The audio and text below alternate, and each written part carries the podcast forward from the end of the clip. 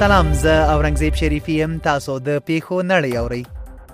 بي بي سي څو ساينس پوهانو سره خبرې کړې چې په خواله رسنیو کې د کورونا واکسین پر ضد تبلیغات ردوي او وایي چې دغه واکسین د انسان ډي ان اي نه بدلوي او مایکرو چیپونه هم نه لري الجزیره ایران وایي چې تیر میاشت دغه هیواد د لوړپوړي ساينس پوه محسن فخرزاده وژنه په یو پیک اپ ډول موټر کې ځای پر ځای شوی وسله چې د ساتلایت د لارې اداره کېده تر سره شوی د رسنیو د رپورټونو پر بنسټ ولسی جرګې د وزرا طالب زندانیانو د خوشی کولو په اړه ویلي چې د طالبانو د نورو بندیانو خوشي کول باید د اوربند له ټینګښت او سولې د خبرو له پرمختګ سره مشروط وي الجزیره په هند کې یو ناپیژندل شوی ناروغي یو تن وژلی او په سلګونو نور یې روغتون ته لیږلي د دغه ناروغي لومړی پیښه د شنبې په شپه اندرا پردیش ایالت کې ولیدل شو سی ان ان د امریکا ټاکل شوی ولسمشر جو بایډن دفاع وزارت لپاره د دفاع وزارت د مرکزی قومندانۍ پخوانی قومندان متقاعد جنرال